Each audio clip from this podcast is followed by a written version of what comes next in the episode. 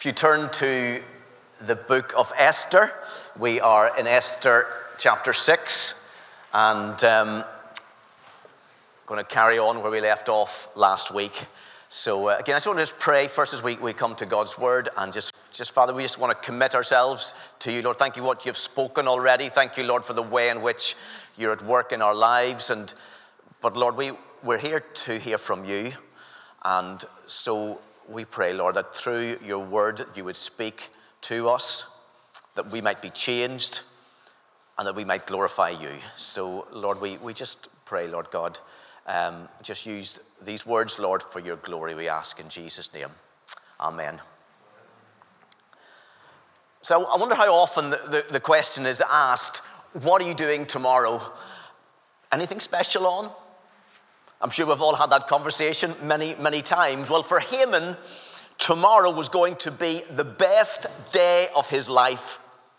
And in no particular order, it was the day in which he, his self appointed enemy was going to be killed, and also the day he would have the privilege of banqueting with the king and the queen. I guess for Mordecai, he was a little bit less optimistic. Tomorrow was the day that he desperately hope, was hoping would bring deliverance for the Jewish people, but there was no certainty in this.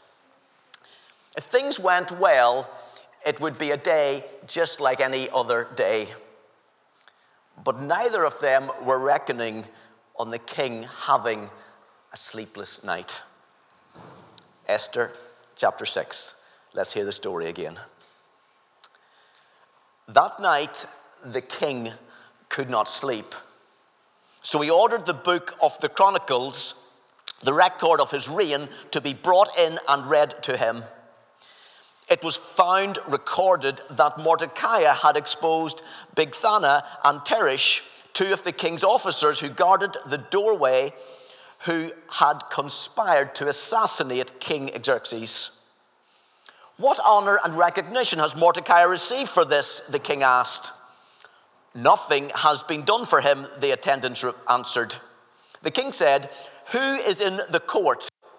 Now, Haman had just entered the outer court of the palace to speak to the king about impaling Mordecai on the pole he had set up for him. His attendants answered, Haman is standing in the court. Bring him in, the king ordered. When Haman entered, the king asked him, What should be done for the man the king delights to honor? Now Haman thought to himself, Who is there that the king would rather honor than me? So he answered the king, For the man the king delights to honor, have some royal robes the king has worn, and a horse the king has ridden, one with the royal crest placed on its head. Then let the robe and the horse be entrusted to one of the king's most noble princes. Let them robe the man the king delights to honor and lead him on the horse through the city streets, proclaiming before him, That is what is done for the man the king delights to honor. Go at once, the king commanded Haman. Get the robe and the horse, and do just as you have suggested for Mordecai the Jew, who sits at the king's gate. Do not neglect anything that you have recommended. So Haman got the robe and the horse. He robed Mordecai and led him on horseback through the city streets, proclaiming before him, This is what is done for the man the king delights to honor. Now, at face value, this chapter is full of just coincidences, just lucky breaks, if you like, at least for Mordecai. So, what are the chances that the king can sleep and then decides to read about himself, picks the pages that, about Mordecai saving the king, and then guess who walks in at just the right moment? Haman, of course. It all fits together so eloquently. And the irony makes, it makes this chapter almost funny, except that God isn't out to amuse us, but to show us that He is in total command. And once again, the hand of the sovereign Lord is invisibly at work in the life of King Xerxes. God was working out his purposes, whether the king knew it or not. So let's take a closer look at the clues of what God is doing through these very ordinary events. First of all, we have insomnia. We're told that the king just can't sleep. Perhaps the events of the day were just playing on his mind, or perhaps the demand of the job. He, he certainly had some financial concerns and worries to, to keep him awake. Whatever the reason, behind them all was the sovereign hand of the living God who never sleeps and who never stops working everything together for good. It was God who wanted to keep the king awake because he had something to tell him. Now, insomnia, of course, is a common problem. I don't know about you, but at times I find I toss and turn at night, getting increasingly frustrated that I just can't get over to sleep. But perhaps the next time that you're struggling to sleep, don't get angry. Instead, why not take a moment to listen to God?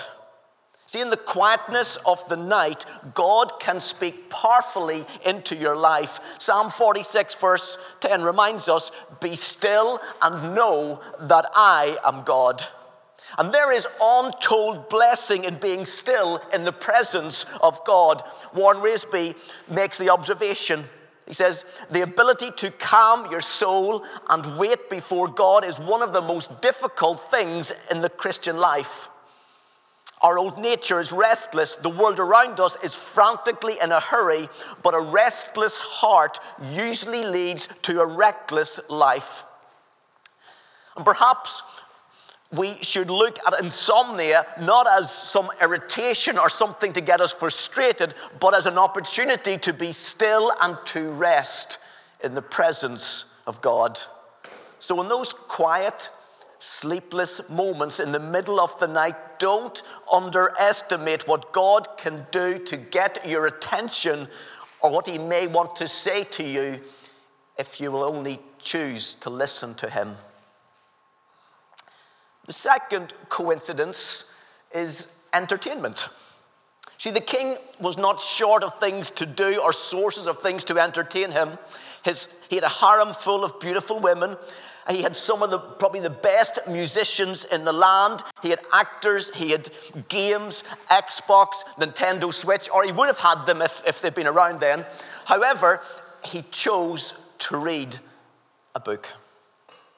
And once again, we see how God can direct us in the little, the incidental decisions of life as well as the big ones.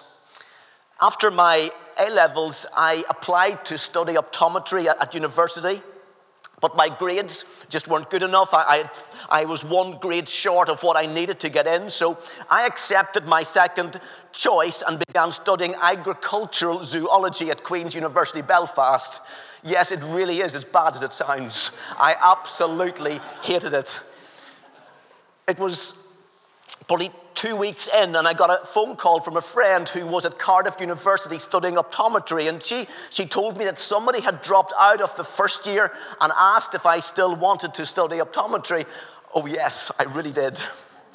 And unknown to me at that time, that one single phone call changed the direction of my entire life my career, my faith, my wife, even the fact that I am here today. And, and, and I know God could have probably worked it around in many, many different ways, but the sequence of events that followed, which enabled me to study optometry at Cardiff, where I powerfully encountered the Holy Spirit, where I met my wife, where has shaped my future.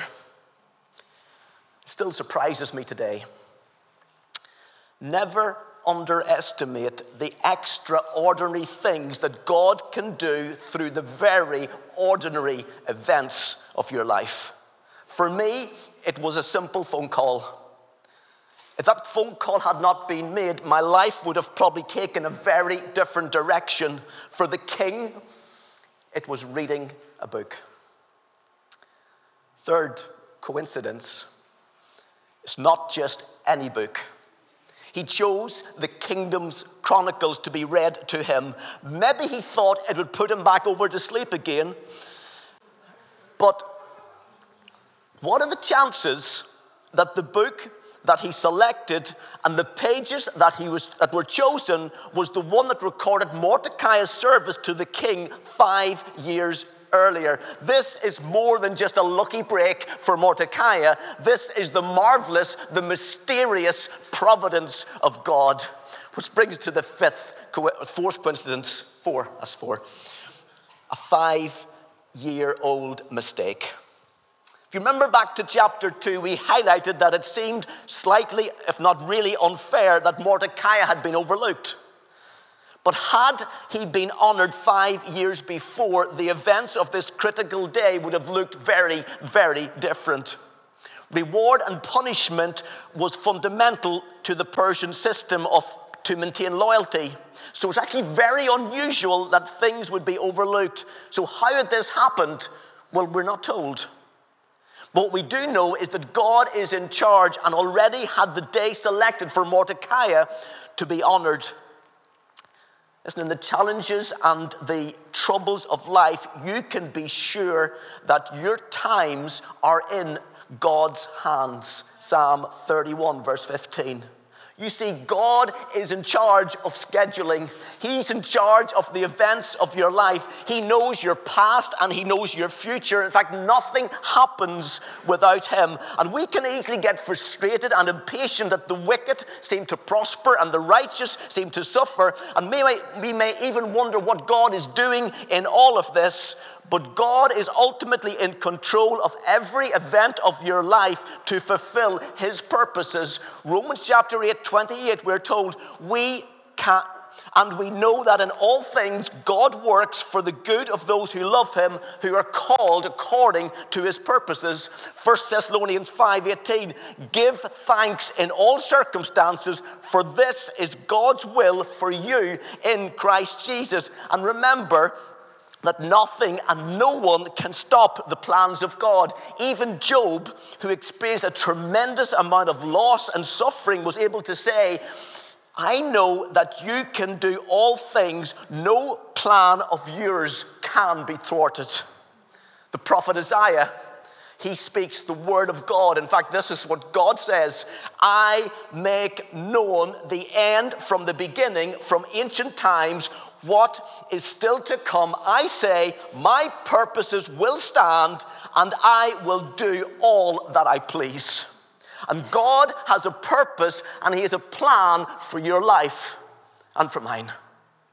And he never makes a mistake, and he has power to carry out his unique, tailor made plan for your life. So, in the bleakest of circumstances, God is still in control. God is never outsmarted, and you have got nothing to fear.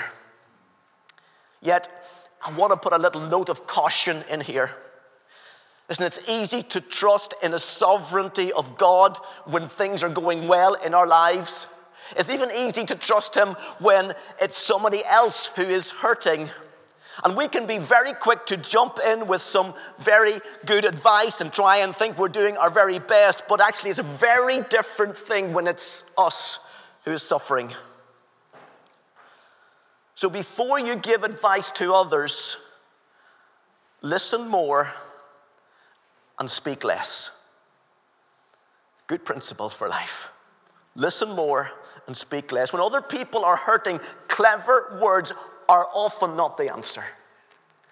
Sometimes a hug is maybe more appropriate. Sometimes just to listen is probably much better.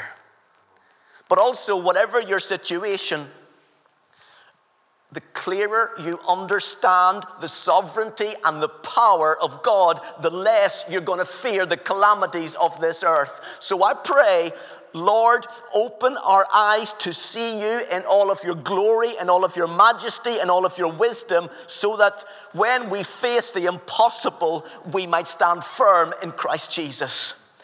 Lord, we need your help. Do we not? We need His Spirit. Fifth coincidence God's perfect timing. It's possible that Haman had been up all night planning and supervising this construction of the gallows on which he was planning to, to kill Mordecai. It certainly was ridiculously early in the morning, but Haman wanted to see the king as soon as possible to get permission for the execution. He wanted to spend the day gloating over the dead body of Mordecai. But God had other plans. He wanted Haman to spend the whole day honoring Mordecai. And the story of Esther teaches us that God is never in a hurry, but he is also never late. He is long suffering towards the wicked because he longs for them to repent. And he is patient with his people because he wants them to receive the right reward at the right time for the right purpose. And if Mordecai was ever puzzled why the king had promoted Haman and ignored him, he was about to discover that God does not make mistakes, that Mordecai just needed to be patient. What about us? We can look at these five simple, apparently chance events, but listen, don't miss out that God is working here. Make sure you see the providence of God and then stop and praise and thank Him for His goodness.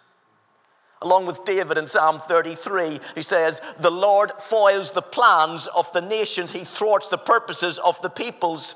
But the plans of the Lord stand firm forever, the purposes of His heart through all generation. Or Solomon, the wisest man who ever lived, declared in Proverbs 21 30, there is no wisdom, no insight, no plan that can succeed against the Lord. Or the Apostle Paul in Romans 8 31, what then shall we say in response to these things? If God is for us, who can be against us? Listen, God alone is worthy of all honor, He's worthy of all praise, He's worthy of all of our worship. One of the most memorable sporting events that, that I've ever been to was the London Olympics. We managed to get tickets to the heats of the athletics. Even though it was just the heats, as soon as Usain Bolt walked onto the 200 meter track, the noise and the cheering was electrifying. The thing is, we have all been created to be worshippers. But sadly, the best example of passionate worship is probably not found in our churches, but found on the local football grounds or the sports fields or the music concerts. But whether people admit it or not, we all worship something. Within each one of us, this God given desire. We are created to worship the creator of everything, the one who is King of kings and Lord of all. But all too often in our broken world, in our sinful lives, we replace our worship of God with things that only bring us temporary joy, whether rather than, than the true worship that is found in Jesus Christ. Listen, Jesus wants us to express our appreciation to Him. In fact, God, Father, Son, and Holy Spirit, Trinitarian God, the one who creator of everything, the one who is Lord over all, He deserves our thankfulness. He deserves our praise. Now, John Piper writes in his book, Desiring God, poses a thought and a question. He says, We admire people who are secure and composed enough that they don't need to shore up their weakness or to compensate for their deficiencies by trying, by trying to get compliments. So, why does God want our praise? Well, Piper continues God is not weak and has no deficiencies, for from him and through him and for him are all things, Romans 11. And he is not served by human hands as if he needed anything. Rather, he himself gives everyone life and breath and everything else. Acts 17 25. So everything that exists owes its existence to God. And no one can add anything to him that does not already flow from him. Therefore, God's zeal to seek his own glory and to be praised by men is not because he needs to shore up some weakness or to compensate for some deficiency. God has everything he needs in himself. Piper argues that because God is unique and glorious, it is appropriate for Him to draw our attention and to seek our praise. He is the source of true joy. So if God was to turn away from Himself as the source of all joy, He would cease to be God. He would deny His infinite worth of His glory. And listen, there's nothing and no one greater than Him. So what could God give us to enjoy that proves that He is most loving? There is only one possible answer Himself. If He withheld Himself from us, from our thoughts, from our life, from our companionship, no matter what else He gives us, He is not loving. But God is loving. He is eternal. He is omnipotent, omnipresent. He is good. He is just. He is holy. He is righteous and glorious. There is nothing that is beyond His control. He is faithful, true, and unchangeable. And the better that we get to know Him and the more that we appreciate Him, the more we will meditate on Him and the more our hearts will sing His praises and truly worship Him. And listen, my friends, that's our calling. That's what God desires of each and every one of us. But Haman, of course, was not interested in honoring God, only himself. So when he was invited into the, the king's bedchamber, it would have been a great honor for him and would almost certainly have added fuel to this already proud and egotistical man. So when when the king does not specify which man he wants to honor, the story is heading for another dramatic twist. In Haman's eyes, there's only one person worthy of honor himself. So he asks for the very best. And as he talks, he's already imagining himself wearing the king's clothes, riding the king's horse, with a noble person leading the horse through the streets and commanding the people to honor it sounds like a coronation, which is exactly the impression that Haman wants to give to the people of Shushan. It would appear that he was secretly hoping that he would become the next king's successor. But all of this wasn't for Haman, it was for Mordecai, who is significantly called Mordecai the Jew by the king. So, despite the fact that the king has a royal edict to eradicate the Jewish citizens and the Jewish nations, the king is now honoring one of the leading Jewish citizens. A totally bizarre twist. But Mordecai has saved the king's life, and Xerxes has to pay the debt. And perhaps by honoring Mordecai, maybe he's thinking that he can calm this, this very troubled city. Now, we're not told how Haman, how shocked Haman was when he discovered that all the honor was going to the person that he hated the most. But he's been around the king long enough to know that he's got to hide his own true feelings. And what was about to happen was going to perpetuate an already ironic situation.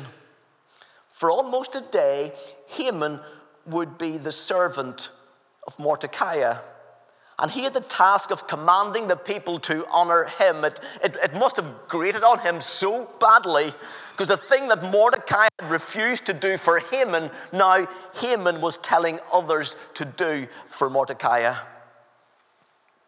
There is no way that Haman or Esther, sorry, there's no way that Mordecai or Esther could have seen this coming.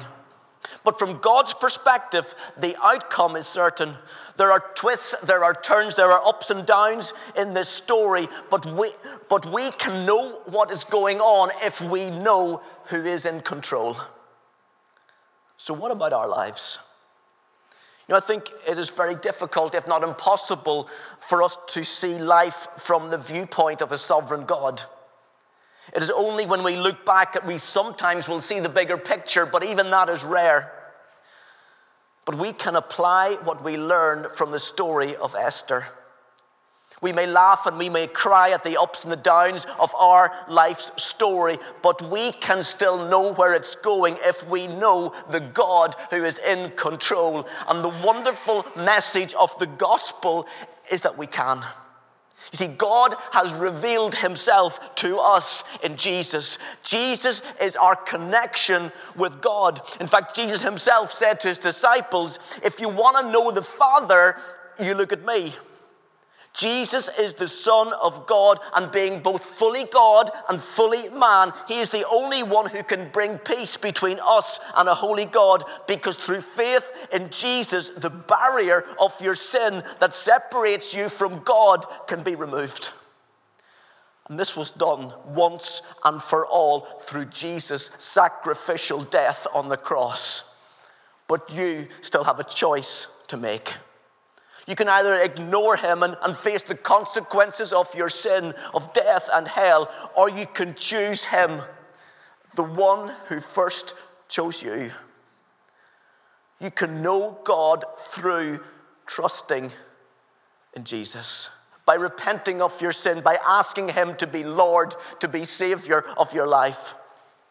And God is bringing about His purposes through every event of your life. So earlier on, we asked the question what is God doing in all of this? Well, God wants to get your attention through the situations, through the circumstances of life, just as it was in Haman's life. He wants to get your attention, and He will use whatever means is needed so that you would come to Him and know Him that is how much He loves you. He will rescue you, He will protect you. When you call on Him, He will answer you. He will be with you in trouble. He will deliver you and honor you. It's my paraphrase of Psalm 91, verse 14. But these are the promises of God, or as 1 Samuel 2 20 puts it, those who honor me, those who honor God, I will honor. The Almighty God who's at work in the events of Mordecai's life and in Esther's life is also at work in your life too. Just going to drop back into our story for a moment. Verse 12, Esther chapter 6. Afterwards, Mordecai returned to the king's gate. But Haman rushed home with his head covered in grief. And he told Zeresh, his wife, and all the friends everything that had happened to him. The advisors and his wife Zeresh said to him, Since Mordecai, before whom your downfall has started, is of Jewish origin, you cannot stand against him. You will surely come to ruin.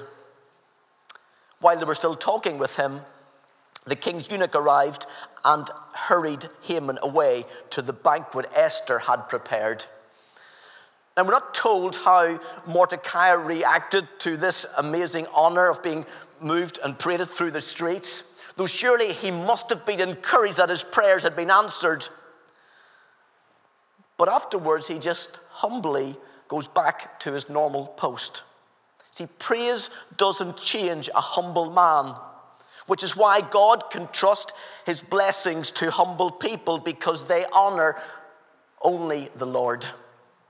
By contrast, Haman was totally humiliated by his encounter with God's providence.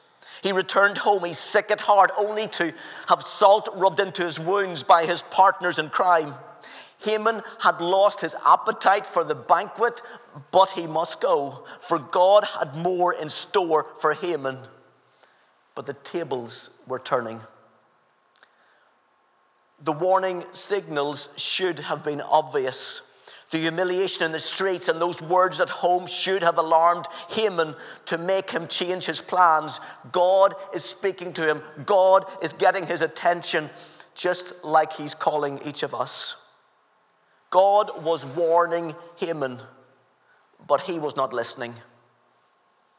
But God does not force people to turn from sin and to trust in his son Jesus. There is a choice to be made. And if Haman had sincerely repented and asked for mercy, it's very likely that his, his own life would have been saved along with the life of his ten sons. So we would do well to learn the lessons from Haman. It's a quote. It says, Only a fool learns from his own mistakes. The wise man learns from the mistakes of others. And the big lesson that Haman teaches us is that when God sounds the alarm bells, it pays to stop, to look, to listen, to obey. God's desire for sinners is not that they should die, but that they should turn from their sins and be saved. For God so loves the world so much that he gave his one and only Son, so that everyone who believes in him will not perish but have eternal life. In fact, in Luke chapter 15, we are told that there is joy in heaven, a wonderful celebration when just one sinner repents.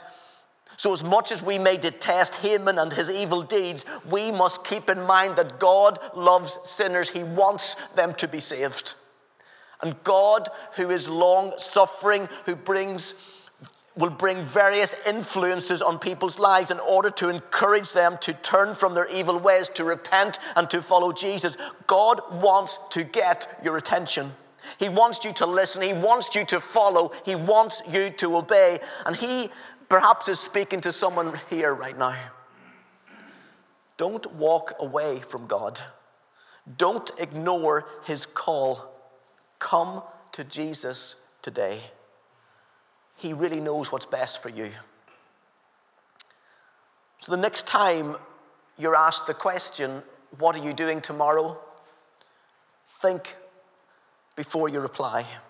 Pray before you plan. James tells us that we, what we ought to say is, If it is the Lord's will, we will live and do this or that. And whether you're planning for your career or for your church life or for your business or home or for school or maybe for retirement, your desire should be that Christ's will triumphs there more than your own plans. After all, his plans are better than yours will ever be because he is in complete control.